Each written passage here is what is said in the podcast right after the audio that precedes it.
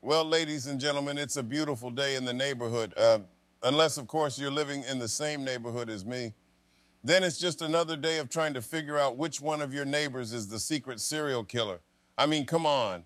We all have that one neighbor, right? The guy who's a little too into his garden, or the lady with the excessive number of cats. I mean, I love cats as much as the next guy, but when you've got more cats than available square footage in your house, it might be time to ask some questions. Speaking of questions, anybody else notice how politicians seem to have this uncanny ability to not answer them? I swear you could ask a politician what their favorite color is, and they'd respond with, Well, I think the important thing to focus on here is how we can come together as a nation to appreciate all colors.